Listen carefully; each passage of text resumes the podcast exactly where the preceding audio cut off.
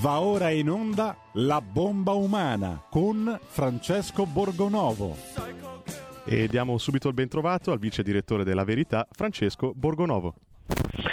Buongiorno, buongiorno a tutti, bentrovati, grazie Federico in regia. E oggi i giornali ci informano che l'emergenza Covid è finita, che andranno via tutte le restrizioni e che finalmente torneremo a vivere alla faccia. Eh, ci voleva insomma la guerra in Ucraina, no? Per farcene dimenticare, peraltro insomma eh, ci siamo regalati un mesetto in più di green pass, di restrizioni, di gente che non può salire sull'autobus, di gente che non può lavorare, eh, mentre tutti gli altri paesi d'Europa hanno fatto diversamente. Non vedo che cosa ci sia da festeggiare, ma eh, evidentemente insomma qui bisogna fare le nozze con i fichi secchi, come si dice, e, e tenersi le cose che lo, il governo ti elargisce in qualche maniera, pensando anche che insomma che siano cose eh, belle, importanti, e concessioni gentili. Io credo che avremmo potuto farla finita con questa farsa ormai diverso tempo fa. Abbiamo visto che il Green Pass sono affermati i contagi eh, che sono, hanno continuato a scendere, salire, cambiare, girare, fare tutto quello che volevano, quindi tra tutte le misure assurde, quella proprio della carta verde era la più assurda e violenta di tutte, eh, però insomma ce la dobbiamo tenere ancora per un po' e quindi ce ne dobbiamo fare, eh, dobbiamo ringraziare eh, chi di grandi tifosi dello zero Covid, no? Che sono gli stessi che in questi giorni poi alla fine sui giornali che cosa fanno? Che invocano un'altra misura di di pulizia, no? lo, lo zero Putin in qualche maniera, cioè pensano che eh, armando gli ucraini o scrivendo pezzi indignati sui giornali vinceranno la battaglia per la libertà e per la democrazia e faranno e sconfiggeranno il tiranno Vladimir Putin. Oggi leggo sui giornali che Putin è come Hitler e Stalin messi insieme, insomma di tutto e di più, ehm, una, uno zar, ma anche quello che vuole ricostruire l'Unione Sovietica, ma anche un, un perfido nazista, eh, ma anche uno che insomma, o anche un comunista, di, tu, tutti, di tutti i colori, eh, è responsabile di carneficine atroci, di, di eh, attacchi ai civili, eh, però purtroppo come sul Green Pass c'è qui un'emergenza eh, come dire, vista da una sola parte, no? e, e non è che il problema sia che bisogna dare la, la parola agli aggressori o far parlare per forza tutte le parti, c'è anche uno, insomma, uno è giusto che abbia le sue idee e sostenga quelle. Quello è il problema, che noi ehm, se non vediamo la situazione nella sua interezza e poi dopo eh, ci perdiamo La, come dire, le, i dettagli, ci perdiamo anche delle cose che invece sono piuttosto rilevanti, no? Eh, ci da, stiamo danneggiando, perché quello che stiamo facendo stiamo andando a danneggiarci da soli e poi però ehm, non sappiamo bene per quale motivo, o meglio, il, forse la popolazione italiana non sa benissimo per quale motivo ci stiamo danneggiando. Tra l'altro pare che dai sondaggi Eh, sia come dire in, in larga maggioranza, cinquantacinque per cento eh, contraria all'invio di armi all'Ucraina, e allora forse è meglio raccontarla tutta, no? Cosa dite? È meglio raccontare anche la parte sgradevole, e la parte sgradevole che siamo arrivati a questo conflitto eh, perché ci sono degli interessi di mezzo. Questa prima di tutto è una guerra economica, prima ancora che lo scontro di civiltà fra libertà e democrazia, è una guerra economica, una guerra energetica. Cercheremo di spiegare perché con i nostri ospiti. Eh, sono molto contento che ci sia tornato a trovare, dovremmo averlo in collegamento, Daniele Dell'Orco, buongiorno. Vediamo buongiorno, se buongiorno Borgonovo, grazie per l'invito. Allora, Daniele Dell'Orco, oltre che essere uno degli animatori della casa editrice Idrovolante, è anche insomma, un giornalista che eh, con le zone del Donbass ha una certa frequentazione, nel senso che ci sei stato due volte, e ci sei appena tornato, sei appena rientrato da lì. Allora io volevo chiederti questo, noi abbiamo visto l'altro giorno il titolo della stampa, no, che ha fatto il giro di, del mondo, perché ne hanno parlato un po' dappertutto, con la parola carneficina e questa foto di gente disperata che in realtà era stata scattata nel Donbass. Eh, a proposito di massacri di innocenti, perché così la raccontiamo tutta, tu hai dato una...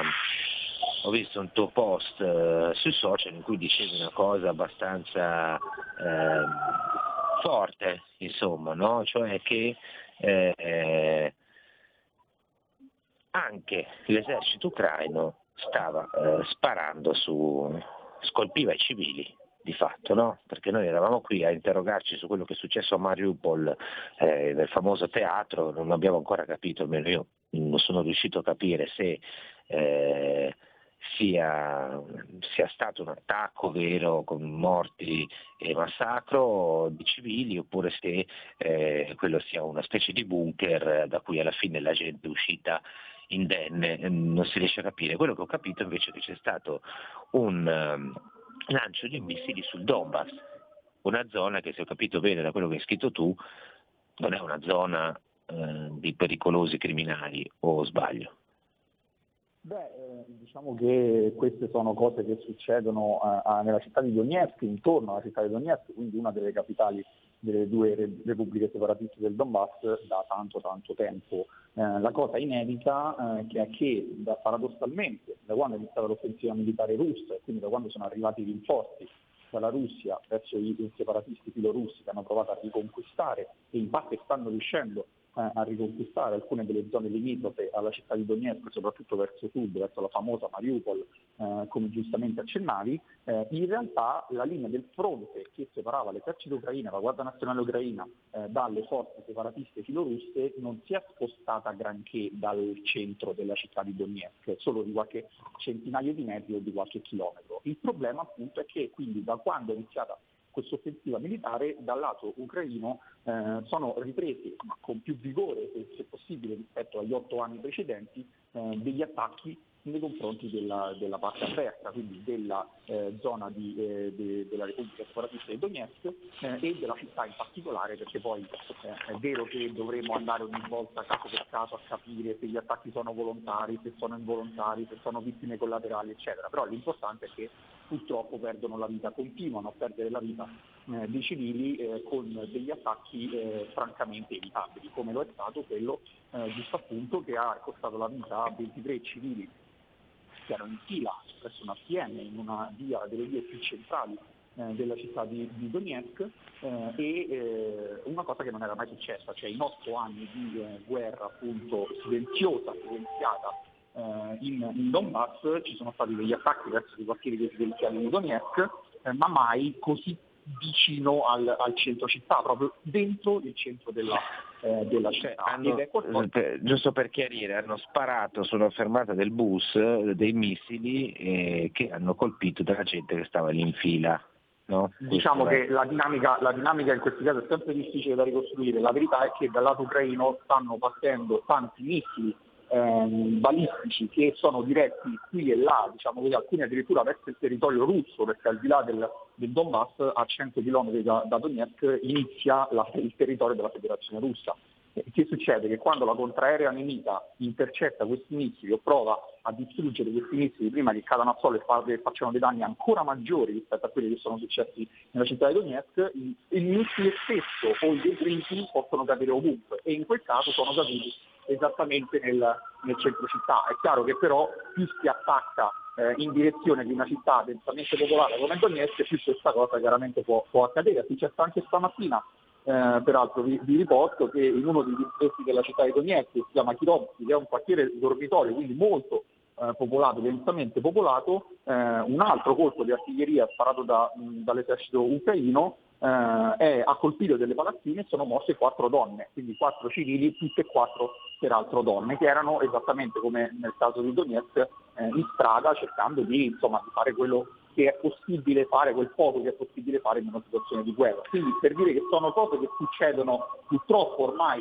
quotidianamente. Da ambo le parti le dinamiche sono sempre difficili da, da ricostruire, ma eh, è chiaro che eh, dei titoli come quello del, del quotidiano La Stampa, ma non solo, che sono fuorvianti e strumentali, eh, vanno secondo me, oltre a eh, ledere la, la realtà dei fatti, anche a insultare la memoria di, delle vittime civili che i separatisti filorusi, cioè gli abitanti de, di Donetsk e delle repubbliche di Donetsk, sono esseri umani, non è che perché sono filorussi o russofoni o russofili allora possono essere uccisi. Eh, ma invece abbiamo capito che qui eh, se, se sei russo sei brutto, cattivo, servo di Satana, quindi ti possiamo bellamente eh, sparare. Peraltro eh, io ricordo, colgo l'occasione per ricordare che le edizioni Idrovolante di Daniele Dell'Orco hanno pubblicato un libro molto dettagliato, anche molto forte, sul, sul Donbass, scritto da Vittorio Rangeloni, che è lì eh, a fare il, il cronista, diciamo, da un sacco di tempo, quindi conosce molto bene la situazione,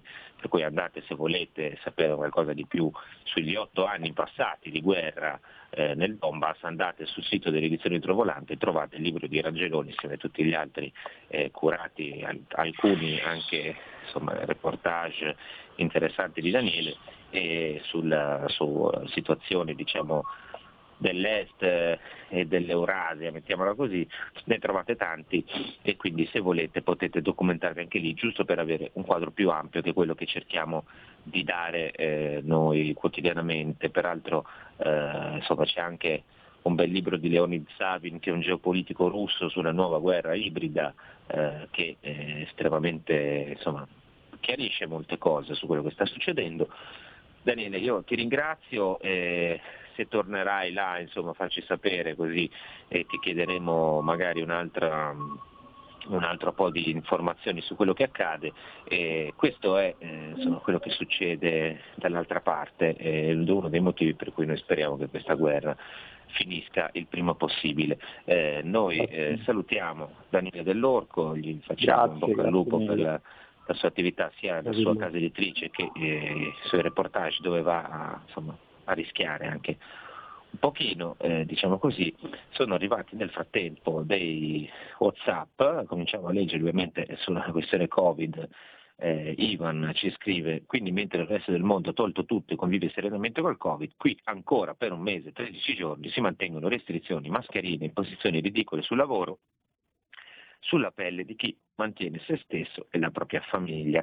È una vergogna tutta italiana. Beh, eh, io sì, sono d'accordo, eh, purtroppo è così, altro che liberi tutti, qua eh, ci annunciano la liberazione fra un, uh, un mese e quasi un mese e mezzo. Um, C'è Battista da Genova che ci ringrazia, noi cerchiamo di portare, insomma, tutte le informazioni e di evitare quelli che attaccano, insultano e fanno la, la insomma fanno il l'artiglieria, no? Fanno gli artiglieri con le chiappe degli altri per quello che stanno che sta succedendo. Dicevamo prima che questa è prima di tutto una guerra per l'energia, per questioni economiche, e c'è uno scenario interessante che eh, un analista che si chiama Enrico Verga, che è collegato con noi, che scrive su Forbes, eh, sul Sole, su vari eh, quotidiani, e la sua specialità è proprio quella di analizzare queste dinamiche energetiche ed economiche, e, e le ha spiegate molto bene in alcuni articoli di questi giorni. Buongiorno Enrico. Buongiorno a voi. Piccola precisazione, mi perdoni, eh, è Fortune, non Forbes, sennò poi a Fortune For- si arrabbiano. Ecco, va bene, allora, ho sbagliato, ho sbagliato io, ho sbagliato no, io Fortune, perché, eh, so perché mi, pensavo, cioè, agli oligarchi, a queste liste di uomini più ricchi del mondo che sono quelli che fa Forbes, e eh, mi sono confuso. Quindi Forbes, se trovate i suoi articoli lì, eh, basta che cercate il suo nome, ve ne vengono fuori tante cose molto interessanti, e le ho cercate anche io in questi giorni, ne ho trovata una in particolare eh, tra le tante, riguardo proprio a, a, al gas, no? Perché noi sappiamo, eh, Enrico, che eh, diciamo, noi siamo in gran parte dipendenti, no, dal gas naturale russo, per quanto riguarda il nostro, insomma, ci fornisce la grandissima parte del nostro fabbisogno energetico, e eh, in questo caso c'è eh, una, guerra sotterranea, potremmo dire così, che si combatte, no? Tra gli Stati Uniti che ci tirano da una parte, adesso sto cercando molto di semplificare, e invece gli interessi russi che vanno da un'altra. Um, in particolare riguarda quello che si chiama fracking, no? Che è allora, un tipo particolare di gas naturale. Cerchiamo di, di spiegarlo dalla maniera proprio allora, più semplice possibile. Eh, molto, molto semplicemente, allora, la, il fracking è una tecnica per eh, frac è, vuol dire diciamo spezzare, ok? È una tecnica di estrazione di ehm, petrolio e gas, quindi non solamente gas, da o da pozzi, se parliamo del petrolio, che ormai sono mh, passati in termini quasi all'esaurimento, oppure da ehm, particolari tipi di shale, quindi di sacche di gas, dove il gas non è contenuto in, nel classico deposito che possiamo avere in mente noi, quindi immaginiamo un sacchettone di plastica sottoterra, arrivo con la pompa e tiro fuori il gas. No, è contenuto in uh, uno strato, una serie di strati di rocce porose, in micro bollicine, come se fossero, poniamo, una spugna. Se voi avete in mente una spugna, all'interno di una spugna selezionata vedete che ci sono tante micro bollicine. Quelle micro bollicine sono sostanzialmente quelle che permettono alla spugna di essere spugnosa, scusate il gioco di parole.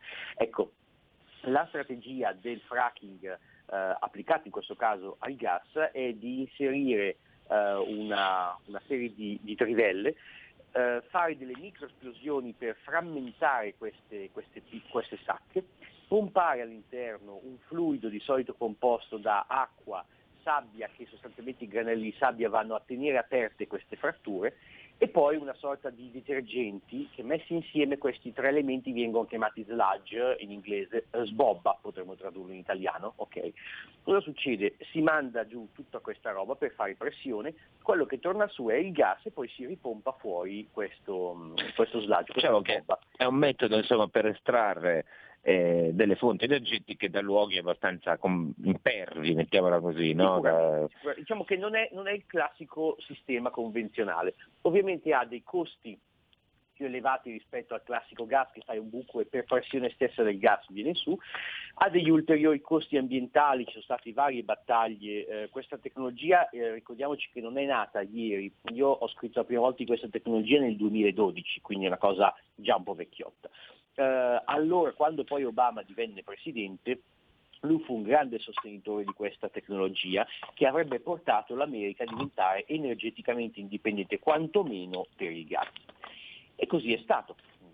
Negli ultimi, negli ultimi, nell'ultimo anno e mezzo ormai l'America è un esportatore netto di gas e di petrolio. Gas che però, una volta esportato, deve essere liquefatto e poi trasportato, poniamo, in Europa, rigassificato e poi distribuito nella rete come il gas naturale. Ora, c'è però un problema. Eh, il, questo tipo di gas, oltre a un costo tutto sommato più importante rispetto al gas naturale, ha anche una questione di distribuzione. Ora, concedetemi di fare una corsa molto veloce nel mondo. Allora, eh, a chi vendiamo, a chi noi americani possiamo vendere questo gas? Allora, mh, possiamo venderlo alla Cina?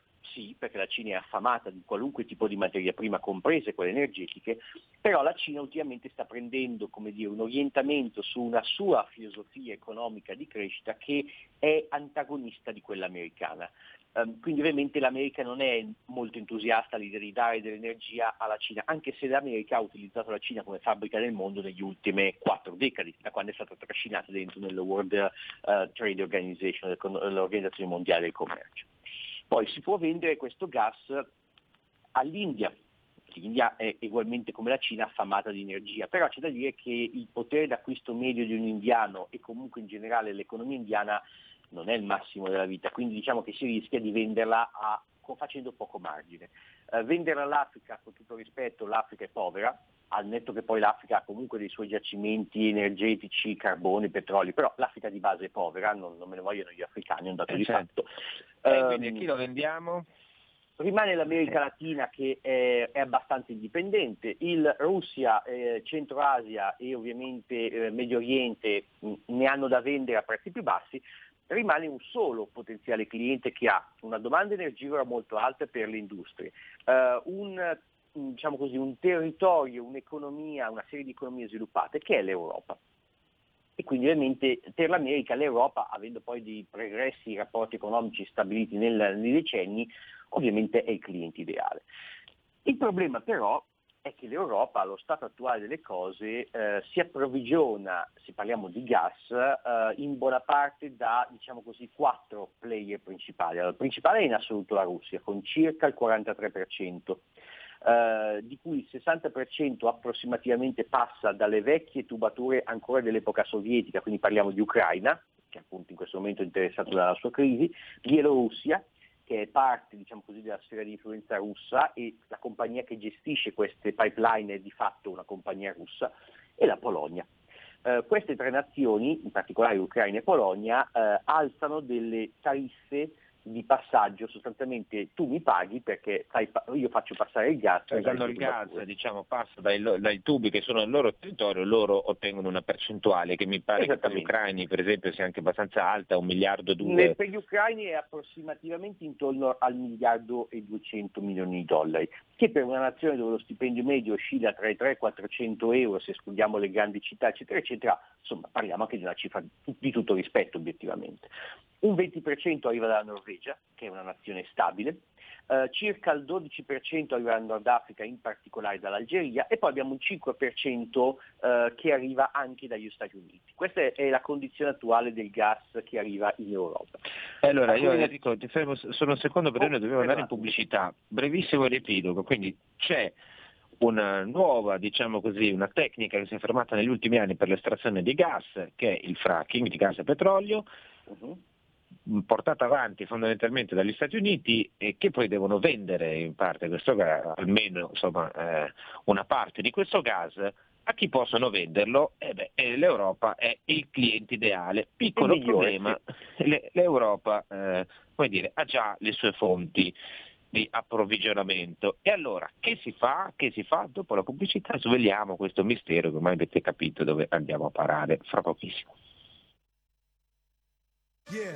Un nuovo modo per sostenere la tua radio. Visita radio libertà punto net. Ti basta un click e potrai versare il tuo contributo volontario direttamente online. Potrai donare con ogni tipo di carta di credito, anche prepagata. Ti aspettiamo online su radio libertà punto net. Sostieni la tua radio con il tuo contributo volontario. Radio Libertà, la tua radio. Diamo voce alla nostra gente. Umberto Eco parla di romanzo e di verità. Sostengo che una delle funzioni principali della narrativa è di offrirci un modello di verità. Cioè è vero che Madame Bovary si è uccisa e non c'è santi che tengono, questo non cambierà mai. E in una conferenza recente dicevo, pensi che il Papa di Roma e il Patriarca di Costantinopoli hanno idee diverse sul fatto che, che lo Spirito Santo proceda dal Figlio o non proceda dal Figlio, e continueranno per l'eternità ciascuno a pensare che l'altro aveva torto, ma tutte e due sono obbligati a consentire che Superman è Clark Kent. Non c'è santi che tengano. Questi, la narrativa ci offre un modello di verità incontestabile che, che è utile per muoverci nella vita. Stai ascoltando Radio Libertà, la tua voce libera, senza filtri né censure, la tua radio.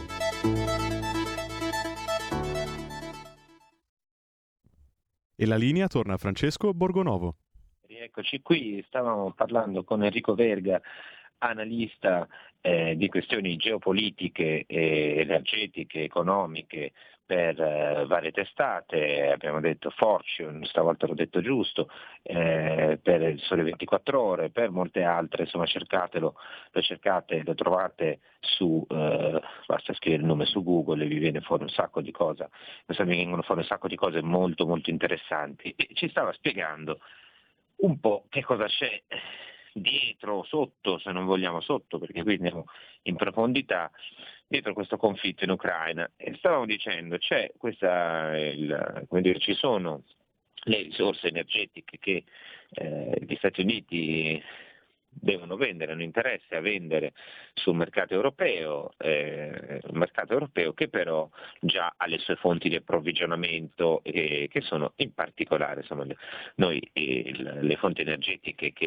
insomma, l'energia che compriamo di più, le, le materie prime come il gas naturale per esempio, ma anche il petrolio, insomma, il nostro primo fornitore è la Russia.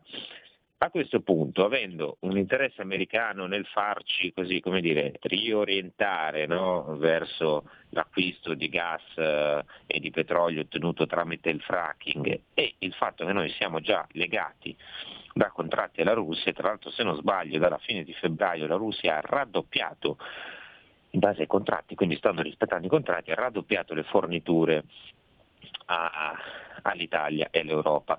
Quindi che si fa, eh, caro Enrico, di fronte a una situazione del genere? Ma allora, eh, la Russia da un lato appunto ha eh, aumentato la produzione, e con il Nord Stream due che non è divenuto operativo, ma che non è che è stato mh, distrutto, semplicemente lì non gli hanno dato le certificazioni tedeschi e quindi al momento sta lì fermo. Um, Dall'altra parte gli ucraini, perché qui diciamo che dobbiamo ragionare in un'ottica di tempesta perfetta, quindi gli interessi americani quelli sono, e non, non si fanno dietrologie, non, non è certo un segreto uh, gli interessi americani dal punto di vista del petrolio, del gas, scusatemi. Dall'altro però c'è stato l'altro, l'altro elemento che si è collegato perfettamente. Um, L'Ucraina abbiamo detto che non ha una produzione di gas e di petrolio estremamente rilevante, nell'ambito eh, credo sia al ventitreesimo posto, quindi un po' ne ha, ma diciamo che non è certamente a livelli della, della Russia. Però negli ultimi anni, e questi dati, queste informazioni provengono da eh, un, un sottufficio che si chiama FARA, un sottufficio dell'attività eh, di, del Ministero della Giustizia americano, eh, che monitorano l'attività dei lobbisti stranieri su suolo, su suolo americano, eh, quindi non sono informazioni prese chissà dove. Negli ultimi anni eh, tutta una serie di organizzazioni, in particolare la UFEOGI, che è la Federazione Italiana di, eh, scusate, la Federazione Ucraina dei dipendenti dell'industria del gas e del petrolio, sostanzialmente una lobby.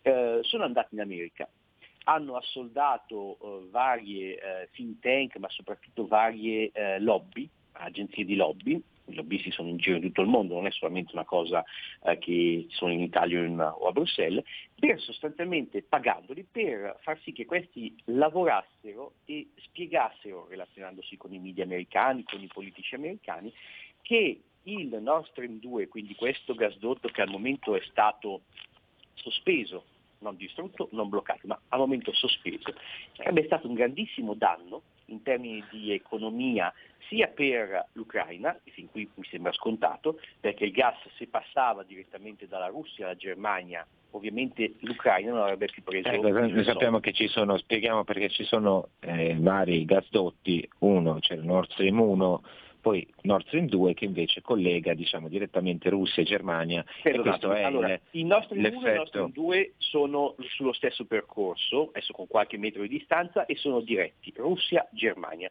quindi bypassando tutti i, i costi delle tariffe, quindi sostanzialmente si potrebbe anche risparmiare. Adesso un miliardo e duecento eh, milioni di euro sembra una cifra immensa, ma se parliamo dei volumi non parliamo certo che lo paga il singolo cittadino, però comunque è sempre un piccolo risparmio. Lo stesso dicasi per la Polonia. Allora, passando direttamente Germania, Russia e Germania, ovviamente questo passaggio eh, veniva, veniva risolto. Il Nord Stream uno era già operativo da anni, e già da allora l'America aveva cominciato a osservare con preoccupazione questa, questa crescente dipendenza dal, dal gas russo, per i tedeschi che hanno un'industria molto energivora, ma anche per noi italiani. Con il Nord Stream due ovviamente le cose sarebbero andate peggiorando, o meglio, per noi europei migliorando, perché avevamo comunque una fornitura di gas a prezzi, diciamo così, molto positivi. Per gli americani, soprattutto nel momento in cui avevano cominciato a diventare produttori netti ed esportatori netti di gas, si rischiava di non, che non ci fosse un mercato. Allora, dall'altra parte gli ucraini hanno detto: anche noi abbiamo un problema, se i russi e i tedeschi fanno direttamente, magari non passa più gas nelle nostre tubature e noi perdiamo un miliardo e duecento milioni, che insomma sono soldi. Allora ha mandato una serie di, di lobbisti eh, in, in America, Washington nello specifico, eh, con cifre anche importanti. Adesso la somma totale che hanno speso, io ho fatto un calcolo che chiariamoci, è approssimativo, dovrebbe essere poco sotto i cinque milioni di dollari in alcuni anni, per sostanzialmente andare a spiegare, questa è un'analisi che ho fatto su Sole ventiquattro Ore con Napoli ventiquattro, per andare a spiegare ai politici americani, ai giornalisti americani, alle think tank americane che il Nord Stream due era negativo per il business ucraino, è un dato di fatto, negativo per il business uh, americano perché non si sarebbe potuto vendere il gas americano, negativo per il gas per l'Europa, anche se non si capisce bene in che logica, perché a noi europei eventualmente ci andava, ci andava bene. Quindi con tutta questa attività e con un sacco di, di soldi in ballo eh, sono andati a fare per esempio pressioni anche su tutta una serie di politici. eh, Ted Cruz è forse il più rilevante eh, ed è il più fervente sostenitore del pericolo che il gas russo renda dipendente l'Europa dal... Um, dall'Europa dalla Russia. Questi passaggi sono passaggi che sono precedenti all'attuale conflitto, parliamo di alcuni anni prima, parliamo di anche prima che fosse eletto Zelensky, eh? Quindi non è solamente una, una politica di Zelensky. Quello che è un fatto però è che da quando è arrivato Zelensky questo flusso di capitali verso i lobbisti americani è fortemente aumentato. Si era partiti con, prima di Zelensky, trentacinque, quaranta, cinquanta mila dollari e gli ultimi contratti firmati duemilaventi duemilaventuno parliamo di quasi un milione a botta, quindi ovviamente l'interesse in questo caso c'è.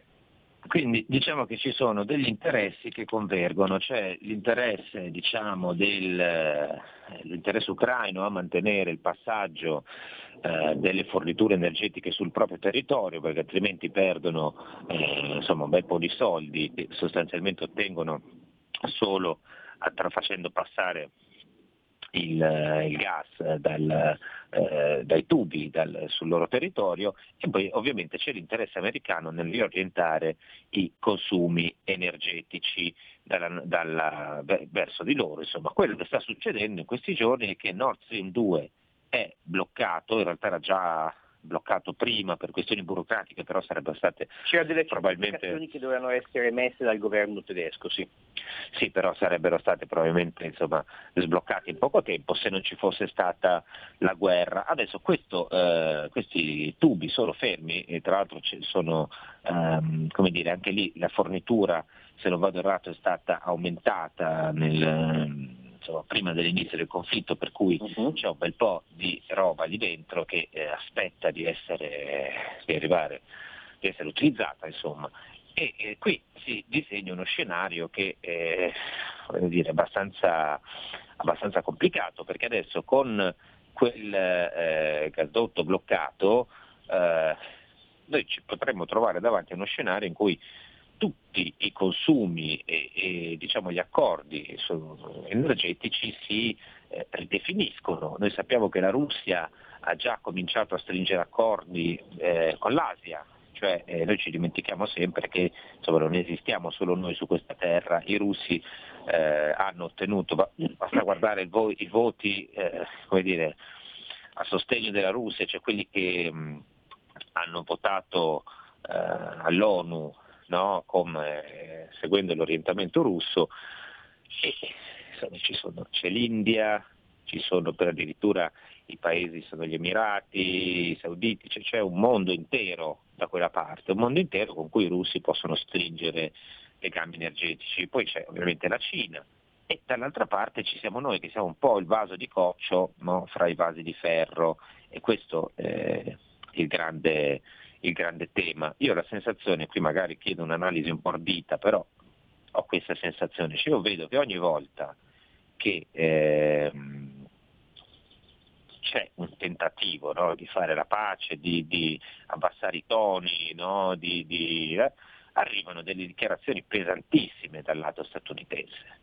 Cioè noi avevamo un giorno che l'altro giorno Zelensky diceva ma insomma noi abbiamo capito che non potremo mai entrare nella NATO, e poi arriva Biden a dire che Putin è un criminale di guerra. Cioè ogni giorno c'è, ogni volta c'è questa, sembra quasi che non ci tengano molto, no, dal lato statunitense a far abbassare la tensione. E allora uno si domanda, ma non è che gli Stati Uniti in qualche maniera la guerra l'hanno già vinta, cioè creando, voglio dire, indebolendo i russi ancora con le sanzioni, creando questo caos al centro dell'Europa, alla fine hanno spostato l'asse in qualche maniera verso di loro, perché noi saremo costretti ad approvvigionarci eh, da fonti che non siano russe, almeno per una parte, no? Stiamo cercando di riorientare i nostri consumi, almeno così ci dice il ministro Cingolani. E allora io ho la sensazione che insomma ci sia un po' questo giochino alla base della guerra, e que- quelli lì che eh, ci vanno di mezzo alla fine siamo, ovviamente a parte gli ucraini, poveracci, che sono sotto le bombe, siamo anche noi, o sbaglio? Ma allora, eh, si comincia lentamente a discutere su varie... varie testate, non per forza di cose mainstream, ma su quello che viene, è stato ridefinito in inglese Ukrainian Trap, cioè la trappola ucraina. Devo fare un piccolo balzo indietro nella storia, ma sarò velocissimo. Prima guerra afghana, eh, i russi entrano in Afghanistan chiamati dal governo afghano che nel frattempo era caduto, e c'erano appunto ehm, c'erano appunto gli insorti eh, chiamati mujahideen che sostanzialmente stavano prendendo il governo. Ehm, scoppia sostanzialmente una guerra, quindi l'esercito russo dell'epoca, parliamo comunque degli anni ottanta, si ritrova impantanato e eh, cerca di fare il possibile. Eh, ricordiamoci che ai tempi l'Afghanistan era una nazione filo, filo russa, anche se non era parte dell'Unione Sovietica. A un certo punto eh, gli americani, c'è anche un film molto bello, anche se non è precisissimo, si chiama La guerra di Charlie Wilson, fatto con Tom Hanks, se non sbaglio, eh, in cui eh, questo signor Charlie Wilson, realmente esistito, comincia a dire: qui dobbiamo dissanguare i russi, allora si chiamavano comunisti e sovietici, mandando armamenti ai mujahideen. Allora ovviamente lo si fece in maniera un pochino sottotraccia, quindi si mandarono gli Stinger, tra le altre cose sono gli stessi Stinger che si mandano oggi agli ucraini, si mandarono altri sistemi d'arma come gli Oerlikon, e poi si mandarono armi leggere, di solito A K quarantasette, prodotti da paesi terzi. E alla fine i russi si dissanguarono veramente, nel senso che economicamente la guerra fu, fu una tragedia, e i russi alla fine se ne andarono. Ora, Uh, il grande, la grande vittoria, uh, parlando di soldi, la grande vittoria, io ho fatto un calcolo che ho pubblicato su Fortune uh, qualche mese fa, quando c'è stata la fuga dell'esercito americano da, dall'Afghanistan, parliamo di circa una spesa di allora, equivalente al potere di acquisto di oggi, di circa cinque miliardi di dollari americani, che vennero spesi in armamenti per dare armamenti ai mujahideen, che erano ovviamente molto meno formati rispetto all'attuale esercito ucraino, contro approssimativamente cinquanta miliardi di dollari eh, cambio attuale che i russi ci persero in armamenti, risorse e quant'altro. Ora, lo scenario ucraino eh, ha un valore, se parliamo di una sorta di guerra proxy, quindi guerra dove i due grandi fratelli, uno è schierato direttamente e l'altro sta fuori, il Vietnam è stata un'altra guerra simile, la la Corea un'altra, eccetera, eccetera. In questo caso la guerra proxy ha due eh, valori su cui si può giocare. La prima, e scusate il termine giocare, non voglio mancare di rispetto a chi sta soffrendo in questo momento, la prima è quella di fornire armamenti. Eh, di recente, dopo l'ultimo discorso del, del presidente Zelensky che ha parlato al congresso, l'America ha deciso di stanziare anche quelle che vengono chiamate loitering ammunition, quindi sostanzialmente droni kamikaze. I droni di solito hanno dei missili, li lanciano e poi tornano a casa. I droni kamikaze sono missili che il loro stesso peso, più eventualmente un payload, quindi una testata esplosiva, ovviamente una testata convenzionale, eh, non si pensi, non si pensi a cose nucleari, ti piomba addosso. Se un drone di venti, trenta, cinquanta chili ti piomba addosso da un chilometro d'altezza, ti fa saltare in aria, è un dato di fatto di fisica. Se poi ci si mette anche un fattore esplosivo, ancora di più. Ehm, dall'altra parte però, quando ci fu la guerra in Afghanistan, gli americani non potevano elevare delle sanzioni economiche contro la Russia, che ai tempi era Unione Sovietica, che aveva una sua realtà economica chiamata Comecon, perché sarebbero stati inutili, le sanzioni allora non avrebbero impattato per nulla. Oggi invece la Russia è inserita, in quanto il più grande fornitore di materie prime del mondo, è inserita nel sistema globale, quindi oggi invece una guerra economica contro la Russia non va, a mio avviso, a ridurre a zero la Russia. Non è successo con l'Iran, che è molto più piccolo della Russia, ma sicuramente nel medio, nel breve termine è un fastidio molto forte eh, per, eh, per il presidente Putin e per tutta la realtà eh, economica che lo circonda. Va detto anche che però eh, insomma, i russi, va, leggendo un po' di articoli che vengono scritti da analisti russi, eh, un po' ne hanno tenuto conto, eh, sono già diversi anni che loro hanno le sanzioni, cioè dai tempi della Crimea, e ehm, nel frattempo i russi cosa hanno fatto? Hanno un po' ridisegnato, no, il loro, eh, il loro sistema, e da tanti punti di vista sono diventati più autonomi. Ovviamente queste sanzioni faranno comunque male, però insomma eh, non pensiamo che nell'immediato li prendano per il collo, diciamo così. Ci scrivono un sacco di ascoltatori, eh, qualcuno ancora sul Green Pass, eh, sull'assurdità, no, di, di, di dover tornare al lavoro eh, in queste condizioni. Condivido perfettamente. Eh, ci scrive Fabio che ci dice: ma come mai più scatenati eh, sono soprattutto a sinistra giornalisti accademici? Beh, perché siamo sempre lì con eh, i più realisti eh, del re. E c'è una domanda però interessante, e un po' come dire, interessante anche le altre, però questa ci fornisce uno spunto per chiarire un attimo. Eh, state dicendo che Putin sta bombardando e massacrando l'Ucraina perché gli americani vogliono venderci il metano. Beh, messa così è un po' semplice. Quello che eh, almeno io sto cercando di far capire eh, questi, questi giorni è che non c'è, a mio avviso, uno, uno scontro di civiltà come ci viene raccontato, no? Da una parte Satana, dall'altra la libertà e la democrazia. Ci sono degli interessi che portano a eh, purtroppo delle volte anche a far scoppiare i conflitti. Eh, negli anni passati sono scoppiati in altre parti del mondo. Ho sentito, ho visto un video di non so quale eh, analista, giornalista della C N N che diceva: vabbè, ma finché si tirano le bombe insomma sui siriani, che alla fine sono musulmani e sono dall'altra parte del mondo, poco male, insomma non ce ne accorgiamo, quando arrivano qui eh, la cosa è diversa. E, e purtroppo però insomma le guerre ci sono anche quando non, non le vediamo. E dall'altro c'è questo scenario energetico che ci ha descritto perfettamente Enrico Verga, eh, che eh, pesa, no, all'interno Di, di questa guerra, e eh, ci sono dei segnali insomma di eh, atteggiamenti che non, eh, non fanno molto ben sperare, in particolare dagli Stati Uniti. Sicuramente c'è stata un'escalation di tensioni prima, a me risulta peraltro, cioè non, non solo a me, insomma anche alla stampa internazionale, basta leggere un po' di quotidiani stranieri, che prima dell'invasione un accordo fosse già stato trovato fra Zelensky, Biden e i vertici russi, e poi eh, fondamentalmente si è saltato, probabilmente perché all'interno del, insomma, sia in Ucraina eh, ma anche e soprattutto negli Stati Uniti c'è una corrente di pensiero eh, repubblicana senz'altro, che fa capo a quelli che diceva prima eh, Verga, come Cruz e altri, ma anche democratica, perché poi anche lì ci sono dei settori insomma a cui le, le guerre non dispiacciono, che hanno spinto invece per alzare la posta, e l'hanno fatto, qui l'altra domanda, l'hanno fatto probabilmente non solo per questioni energetiche, ma perché vogliamo colpire nuora perché suocera intenda, no? E dove la, la nuora è l'Ucraina, la Russia scusate, e la suocera è la Cina, che in qualche modo, insomma qui forse voleva tenersene fuori, però in qualche modo deve... viene chiamata in causa, è costretta a stare da una parte o dall'altra. Forse gli americani speravano che i cinesi abbandonassero i russi e che la Russia fosse completamente poi tagliata fuori, indebolita e sfiancata, non lo so. Chiedo a, a Enrico Verga. Ma allora, prima di tutto, per una piccola precisazione, in America, allora, sicuramente in America Biden è democratico, ha le elezioni che si approssimano e le possibilità che venga rieletto sono abbastanza basse, salvo che magari vengano a cambiare le cose.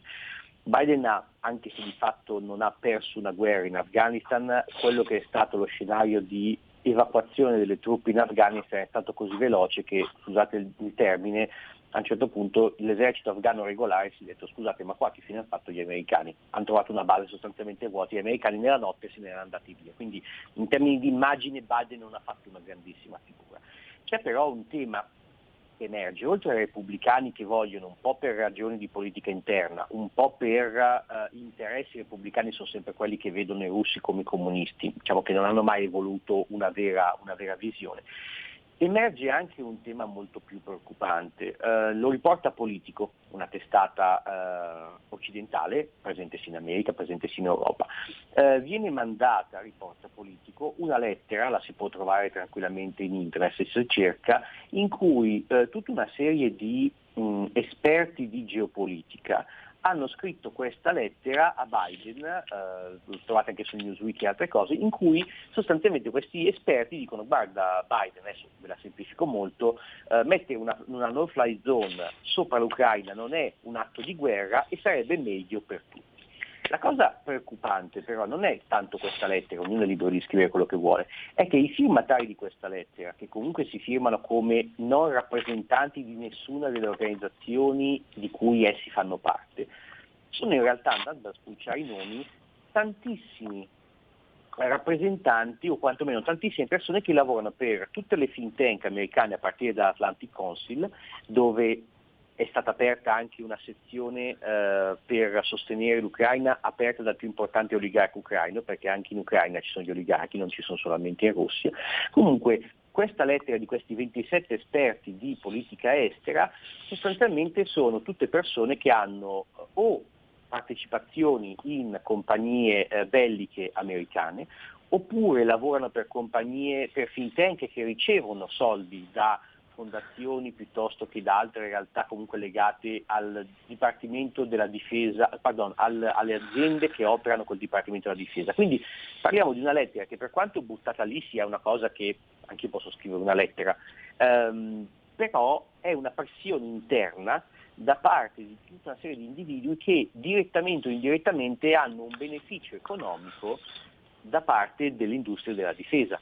Quindi questo per dire che non è solo un interesse dei repubblicani, quindi potremmo definirlo politico o geopolitico, qui si parla anche di soldi, di tanti soldi, perché negli ultimi anni, io ho fatto un calcolo su una delle mie analisi, negli ultimi anni le aziende americane che hanno venduto armamenti avanzati, quindi non parliamo di fucili, parliamo anche di aeroplani, parliamo di carri armati, alle ex repubbliche dell'Unione Sovietica, poi divenute parte della NATO, eh, il calcolo è intorno a circa i sedici diciassette miliardi di dollari di materiale venduto. L'ultimo contratto appena chiuso dalla Polonia per la, l'acquisto di non mi ricordo quanti carri armati Abrams è per sei miliardi circa, più un po' se, se quant'altro. Quindi parliamo di soldi sostanzialmente. Il caso cinese è abbastanza improbabile che la Cina si schieri contro la Russia, perché intanto la Cina, che ha una visione quinquennale molto strutturata, non va a uh, schierarsi contro il suo maggior fornitore, oltre che vicino di casa, di tutte le materie prime di cui la Cina ha bisogno. Seconda cosa, la Cina ha una forte necessità di avere una, un contraltare, un, un altro che la può spalleggiare in tutto quello che è la sua visione di proiezione economica, non militare, in tutto il Centro Asia e in tutto il blocco asiatico. Quindi pensare che la Cina in qualche modo possa scaricare, passatemi il termine, la Russia andando a allearsi con gli americani dopo che ha avuto una guerra economica con l'America ai tempi di Trump, che è stata devastante per molti settori della, dell'economia cinese.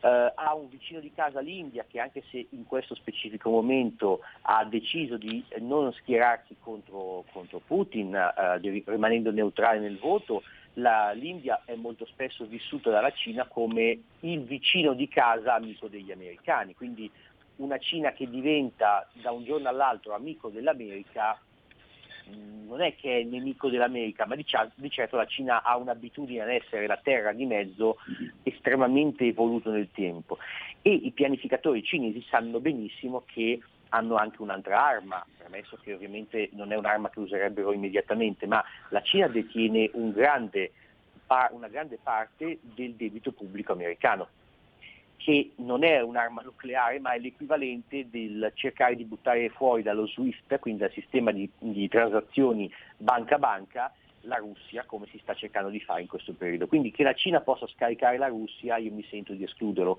Ha interesse che ci sia una situazione più pacifica, anche perché la Cina ha comunque degli interessi e degli investimenti anche in Ucraina, ma da qui a scaricare la Russia io non riesco a immaginare uno scenario del genere.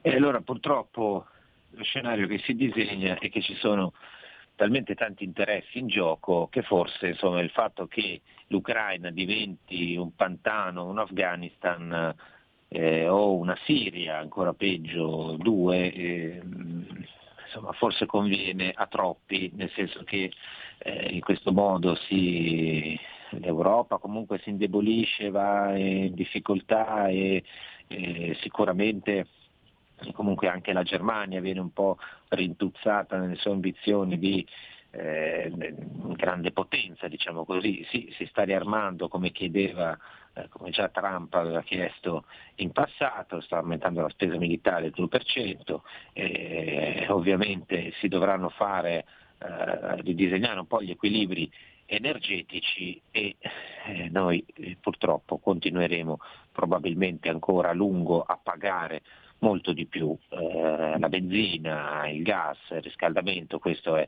poi la conseguenza su di noi. Noi siamo arrivati alla fine, io ringrazio tantissimo Enrico Verga che ci ha aiutato, se vuole eh, tornare, se vorrà tornare qui a, insomma, a continuare un po' l'analisi, lo ringraziamo, vi invito a cercare i suoi articoli su Fortune, su Sole ventiquattro Ore, eh, mi pare anche sul Fatto. Eh, eh, sul, giusto, fatto in, io, sul fatto in passato l'anno scorso a marzo ho spiegato eh, il decreto centodiciassette eh, del, firmato dal Presidente Zelensky, che diceva che avrebbe riannesso la Crimea anche militarmente. Mm, credo di essere stato l'unico a riportare questa, questa cosa. A mio ecco. avviso questo ha reso eh, Putin un pochino nervosetto, diciamo così. Eh, diciamo insomma che se la guerra non ha giustificazioni, eh, però insomma sono in tanti aver partecipato a questa escalation. Noi siamo arrivati davvero alla fine, io vi ringrazio e vi do appuntamento alla settimana prossima. Grazie a tutti e alla prossima. Avete ascoltato La Bomba Umana.